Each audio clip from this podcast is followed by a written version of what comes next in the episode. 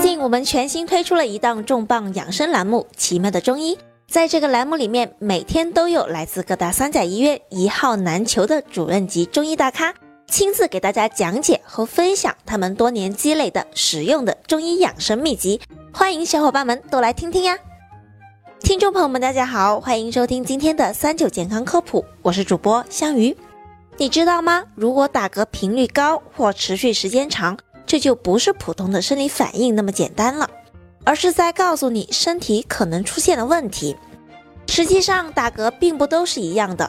根据我们平时打嗝发出的声音，一般分为嗳气和呃逆两种。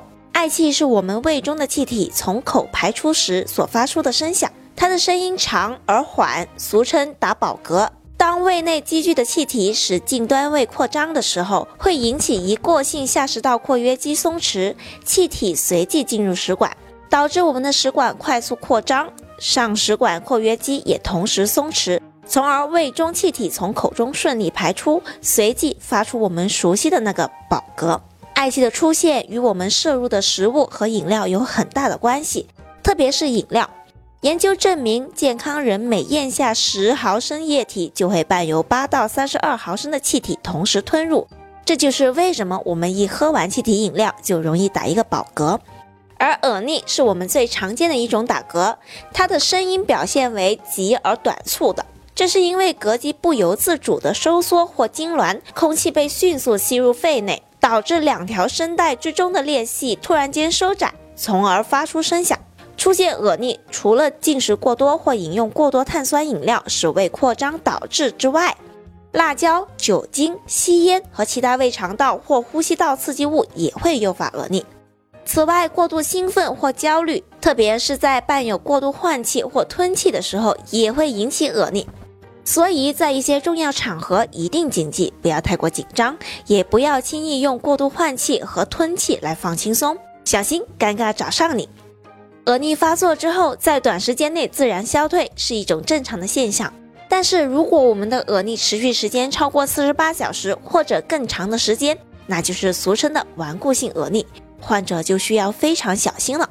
因为一旦存在顽固性耳逆，是可以诱发很多疾病的，比如长时间耳逆会使我们感觉疲劳、营养不良、体重减轻、脱水，甚至在极端情况下出现死亡。建议经常性耳逆和耳逆时间长的人应该及时前往医院就诊，及时找到原因解决问题。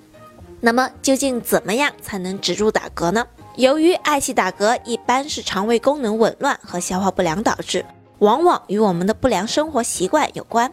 因此建议除了服用药物之外，我们要保持一个良好的生活习惯，少熬夜，不吸烟喝酒，注意劳逸结合，要养成一日三餐按时吃饭的习惯。同时要少吃辛辣和难以消化的食物，并结合一定运动量来促进肠胃功能。至于恶逆，患者采取药物治疗、手术治疗和中医针灸疗法来改善之外，平时也可以通过以下方法来尝试止住恶逆：一、深呼吸。进食的时候发生恶逆，可暂停进食，做几次深呼吸，这样可以在短时间内止住。二、喝水弯腰。将身体弯腰至九十度的时候，大口喝下几口温水，因为胃部离膈肌比较近，可以从内部温暖膈肌。在弯腰的时候，内脏还会对膈肌起到按摩的作用，缓解膈肌痉挛，瞬间达到止嗝的目的。三、屏气，直接屏住呼吸三十到四十五秒，或者取一根干净的筷子放入口中，轻轻刺激上颚后三分之一处，打嗝症状就会立即停止。但是心肺功能不好的人要慎用。四惊吓，趁不注意猛拍一下打嗝者的后背也能止嗝。因为惊吓作为一种强烈的情绪刺激，可通过皮层传至皮下中枢，抑制膈肌痉挛。但是有高血压和心脏病的人要慎用。五伸拉舌头，打嗝不止的时候，用一块干净的纱布垫在舌头上，用手指捏住舌头向外拉伸，这个时候会感到腹部有气体上升。打嗝就自然消除了。六、喷嚏止嗝。打嗝的时候，如果想办法打个喷嚏，就可以止嗝。用鼻子混一下胡椒粉就可以打喷嚏了。小小的打嗝，稍不注意还是会给我们的身体带来大祸。所以香鱼建议大家平常心对待它之外，也要留心观察。好了，今天的节目也差不多了，我们明天再见吧，拜拜。